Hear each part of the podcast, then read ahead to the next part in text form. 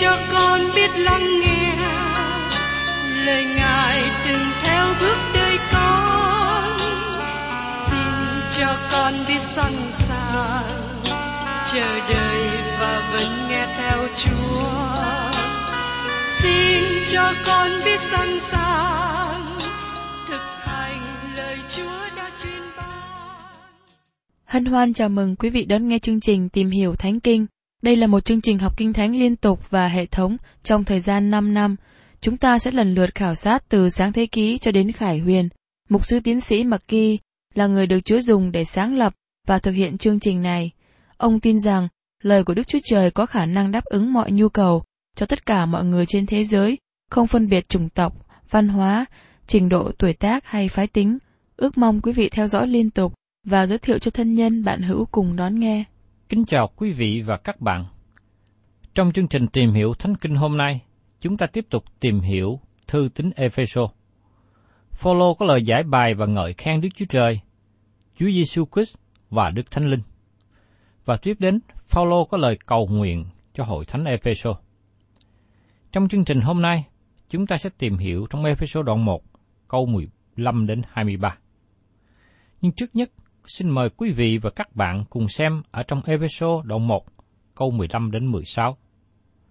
Vậy nên, sau khi tôi nghe nói về đức tin anh em hướng về Đức Chúa Giêsu Christ và tình yêu thương đối với các thánh đồ, thì tôi vì anh em tạ ơn không thôi, thường nhắc đến anh em trong khi cầu nguyện.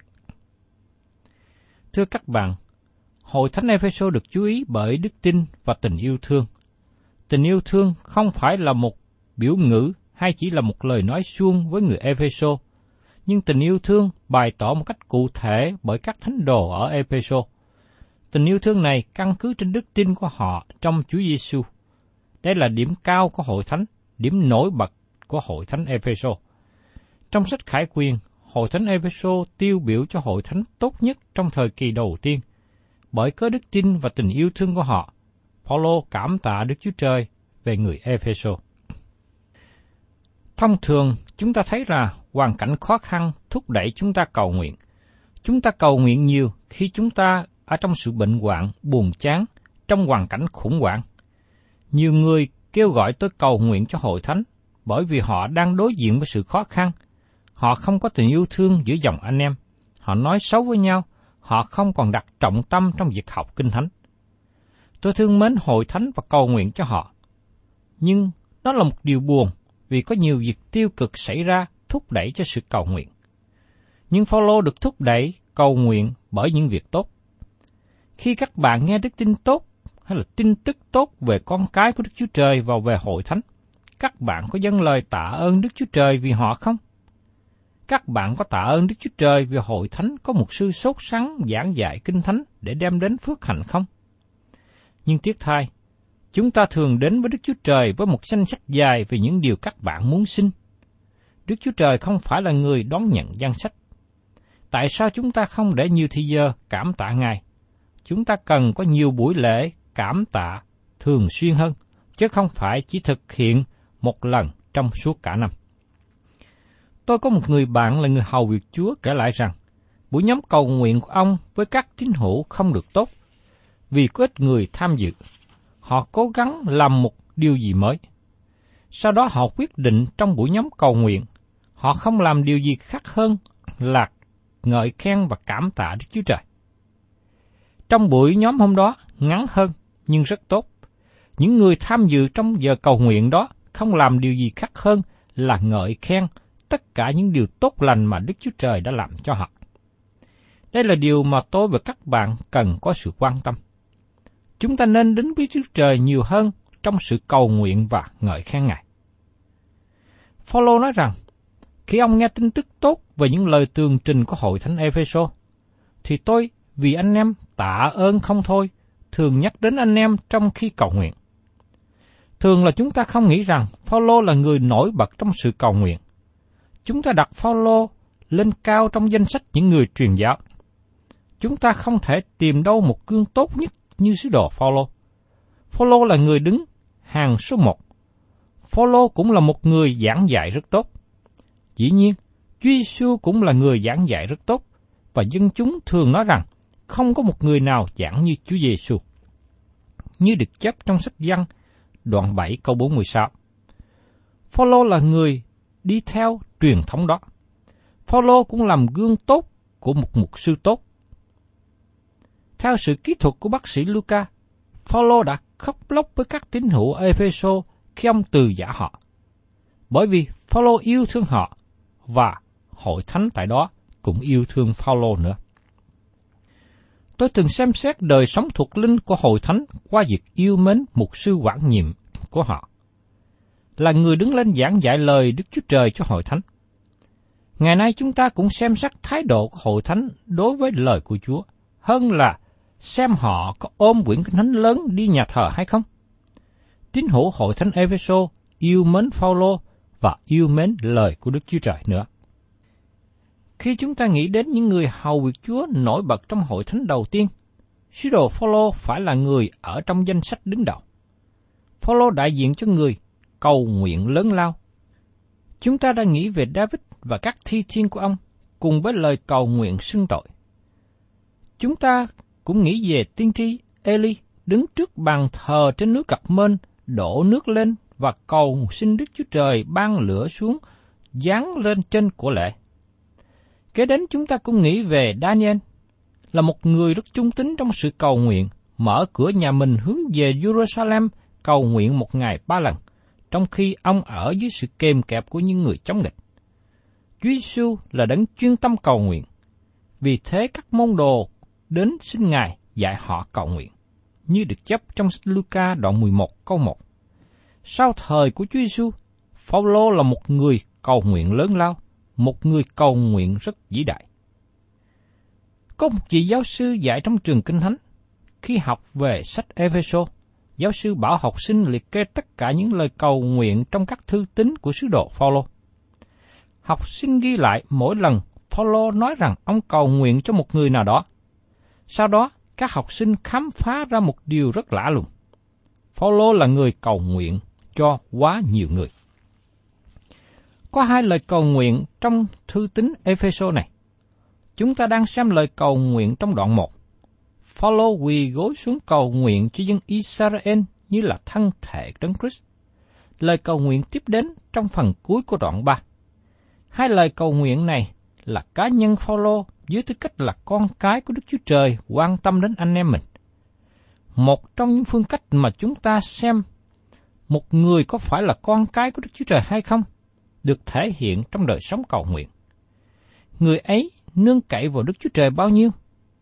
Nếu người ấy có nhu cầu, người ấy có đến với Đức Chúa Trời trong sự cầu nguyện không? Người ấy có cầu nguyện với Đức Chúa Trời thay cho người khác không? Có nhiều người viết thư với tôi và nói rằng họ nhớ đến chúng tôi trong sự cầu nguyện. Chúng tôi rất vui và được khích lệ khi nghe như thế. Đối với tôi, đó là một dấu hiệu bày tỏ đức tin. Cho nên tôi mong ước rằng các bạn cầu nguyện nhiều cho tôi, để trong ơn sức của Chúa, tôi tiếp tục hầu việc Chúa với các bạn qua việc chia sẻ lời Chúa trong chương trình tìm hiểu Thánh Kinh này. Các bạn có nhớ đến ông Anania trong thành Đa Mách? Ông bị bối rối khi thiên sứ hiện đến cùng ông và nói rằng, hãy đi đến cùng sao lơ người tạc sơ. Anania khước từ không muốn đi, bởi vì ông đã biết sao lơ là người bắt bớ hội thánh. Nhưng thiên sứ nói rằng, hãy đi, vì sao lơ đang cầu nguyện. Điều này được chấp trong sách công vụ đoạn 9 câu 11. Qua dấu hiệu, Phaolô cầu nguyện cho Anani biết rằng có một điều gì đã xảy ra trong sao lơ người tạc sơ. Phaolô nói rằng, tôi vì anh em tạ ơn không thôi, thường nhắc đến anh em trong khi cầu nguyện. Trước nhất, Phaolô cảm tạ Đức Chúa Trời và hội thánh Epheso và sau đó ông vẫn giữ họ trong danh sách cầu nguyện. Và tôi tin rằng Phaolô cũng làm như thế cho các hội thánh khác nữa. Phaolô đề cập đến tên từng người trong lời cầu nguyện. Thật là một điều tốt lành biết bao khi Phaolô nói rõ tên từng người, chứ không nói một cách tổng quát chung chung.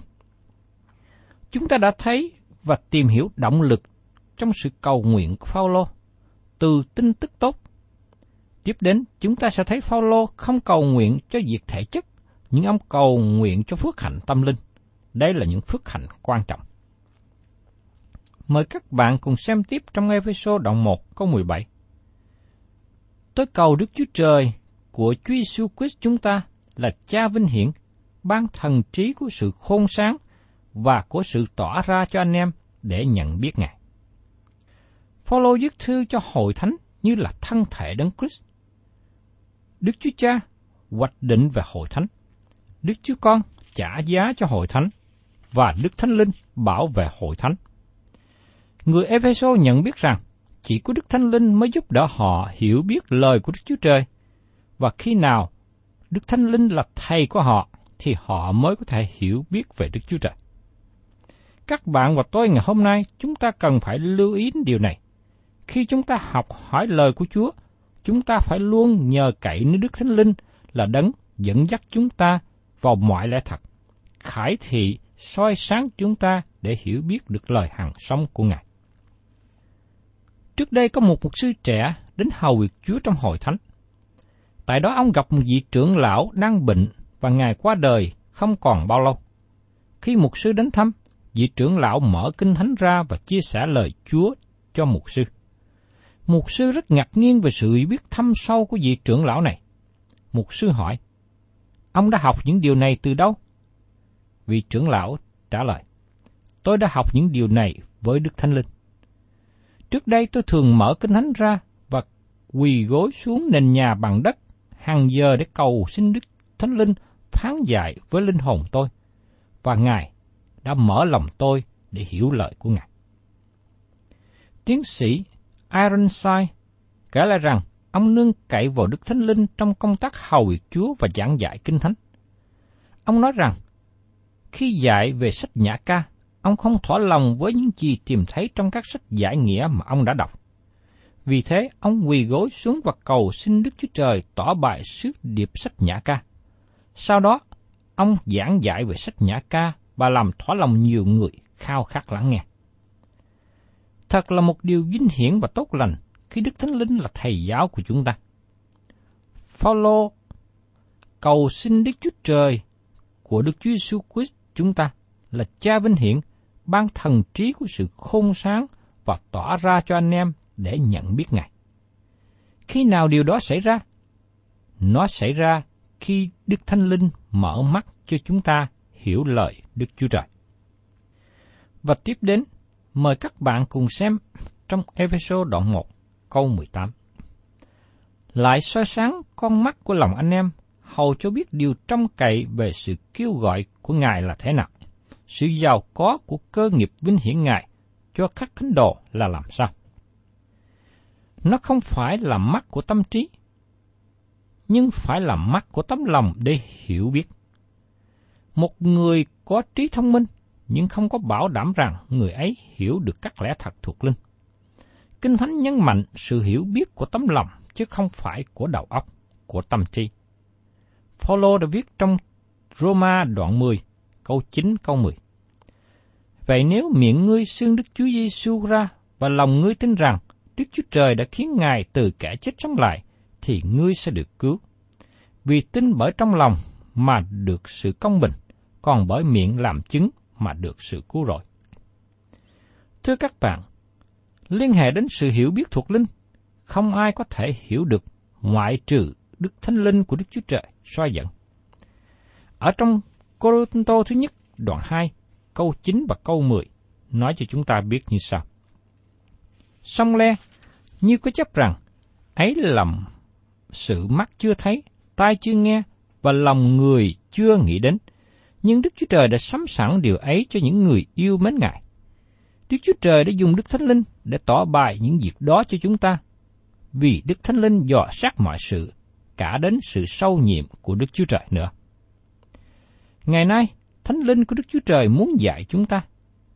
Một trong những lý do mà dân sự của Đức Chúa Trời không ở trong lời của Đức Chúa Trời, bởi vì họ không muốn để Đức Thánh Linh của Đức Chúa Trời dẫn dắt họ. Thay vào đó, họ tùy thuộc vào người giảng, vào các lớp học kinh thánh. Xin các bạn lưu ý điều này. Người giảng và lớp học kinh thánh cũng có lợi ích. Nhưng tại sao các bạn không để Thánh Linh của Đức Chúa Trời hướng dẫn các bạn trong thời giờ học kinh thánh? Khi các bạn đến với một phân đoạn kinh thánh đặc biệt nào đó, các bạn có thể nghĩ rằng nó là nơi khô khan, khó hiểu. Nếu như các bạn không hiểu, xin các bạn đọc lại vài lần và sau đó quỳ gối xuống cầu nguyện với Chúa. Lại Chúa, con không hiểu đoạn kinh thánh này, xin Ngài dạy con. Đó là điều mà tôi đã làm. Chúa đã dạy tôi. Tôi biết được lời Ngài. Và tôi tin chắc rằng nếu các bạn cùng làm như vậy, thì Đức Chúa Trời cũng bày tỏ điều đó cho các bạn. Đức Chúa Trời sẽ tỏ bài lời của Ngài, sự sâu nhiệm trong lời của Chúa cho các bạn. Khi các bạn thành tâm, quỳ gối, cầu nguyện và xin Thánh Linh của Đức Chúa Trời soi dẫn. Vì Thánh Linh của Đức Chúa Trời, thần lẽ thật. Ngài sẽ dẫn dắt các bạn trong mọi lẽ thật của lời Ngài. Phaolô cầu nguyện, hầu cho biết điều trong cậy về sự kêu gọi của Ngài là thế nào, sự giàu có của cơ nghiệp vinh hiển Ngài cho các thánh đồ là làm sao. Chúng ta học biết rằng chúng ta có một cơ nghiệp trong Chúa. Chúng ta cũng biết rằng Ngài có cơ nghiệp cho chúng ta. Tôi thấy qua hình ảnh của xứ Canaan giúp cho chúng ta giải bài điều này. Đất xứ đó thuộc về Đức Chúa Trời, nhưng Ngài ban nó cho Israel làm sản nghiệp. Dân chúng Israel gắn chặt với đất hứa này. Nhưng một ngày sẽ đến, khi mà Đức Chúa Trời sẽ lấy cả vũ trụ này và ban cho Israel và con cái của Ngài.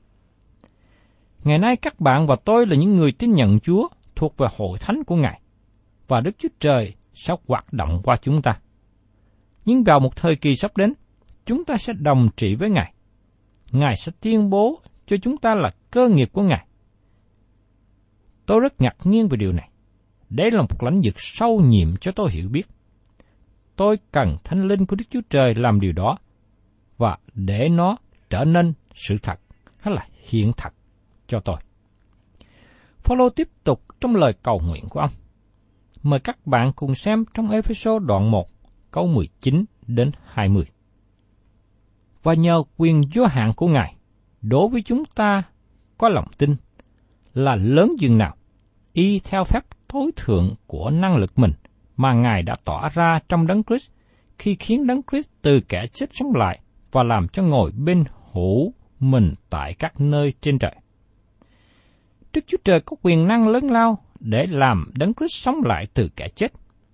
Không những Ngài có quyền năng trong sự phục sinh, nhưng Ngài cũng có quyền năng đặt đấng Christ ngay bên hữu Đức Chúa Trời, bậc quyền năng thăng thiên. Ngày nay, hội thánh không chú ý nhiều đến việc thăng thiên. Chúng ta nhấn mạnh nhiều đến lễ Giáng sinh và phục sinh, nhưng hình như chúng ta quên việc phi thường xảy ra sau đó. Chúa Giêsu thăng thiên, quyền năng đem đấng Christ đến bên hữu Đức Chúa Trời, và cũng với quyền năng đó vẫn còn hiệu lực cho con cái Đức Chúa Trời trong ngày hôm nay. Đó là lý do Phaolô cầu xin cho các tín hữu có quyền năng vô hạn của Ngài. Trong sách Philip đoạn 3 câu 10 nói rằng Cho đến nỗi tôi được biết Ngài và quyền phép sự sống lại của Ngài, sự thông công thương khó của Ngài, làm cho tôi nên giống như Ngài trong sự chết Ngài. Và tiếp đến trong episode đoạn 1, câu 21 đến 23. Phaolô cầu nguyện rằng, cao hơn hết mọi quyền, mọi phép, mọi thế lực, mọi quân chủ, cùng mọi danh vang ra, không những trong đời này mà cũng trong đời hầu đến nữa. Ngài đã bắt muôn vật phục dưới chân Đấng Christ và ban cho Đấng Christ làm đầu hội thánh. Hội thánh là thân thể của Đấng Christ, tức là sự đầy dẫy của Đấng gồm tóm mọi sự trong mọi loài. Phaolô kết thúc lời cầu nguyện với một điểm rất cao.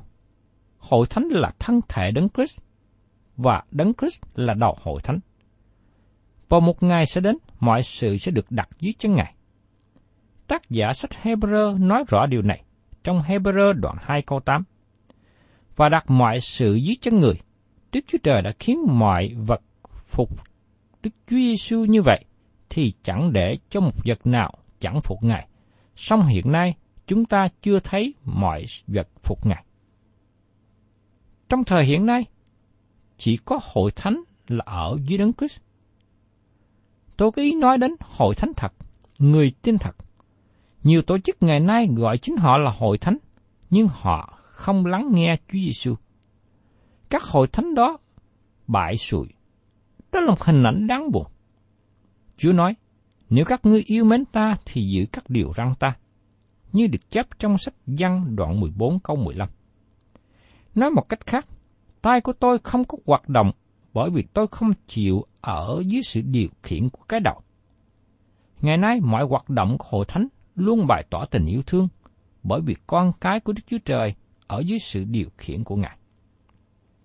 Trong Côn Tô thứ nhất đoạn 12, câu 12 đến 13, Phaolô giải bài cho chúng ta biết thêm về điều này như sau. Và như thân là một mà có nhiều chi thể và các chi thể của thân dầu có nhiều cũng chỉ hiệp thành một thân mà thôi. Đấng Christ khác nào như vậy? Vì chân chúng ta hoặc người Juda, hoặc người Rores, hoặc tôi mọi, hoặc tự chủ, đều đã chịu phép bắp tem chung một thân thể để hiệp làm một thân, và chúng ta đều đã chịu uống chung một thánh linh nữa. Điều chúng ta cần nhận biết là Đấng Christ là đầu của thân thể, đầu của hội thánh, và chúng ta ở dưới sự điều khiển của Ngài.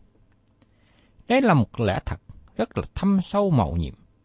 Chúng ta ngày hôm nay là những con cái của Đức Chúa Trời ở trong hội thánh của Đức Chúa Trời, một hội thánh địa phương. Nhưng chúng ta nhận biết rằng Đấng Christ là đầu của hội thánh.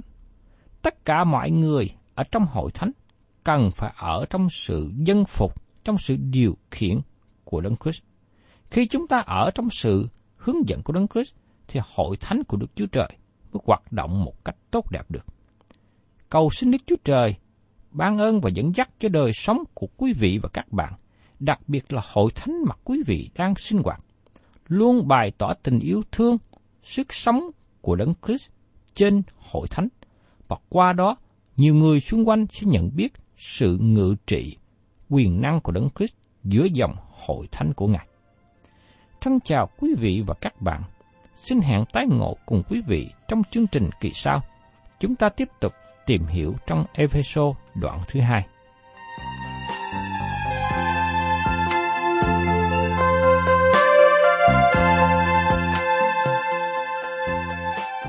Cảm ơn quý vị đã đón nghe chương trình Tìm hiểu Thánh Kinh.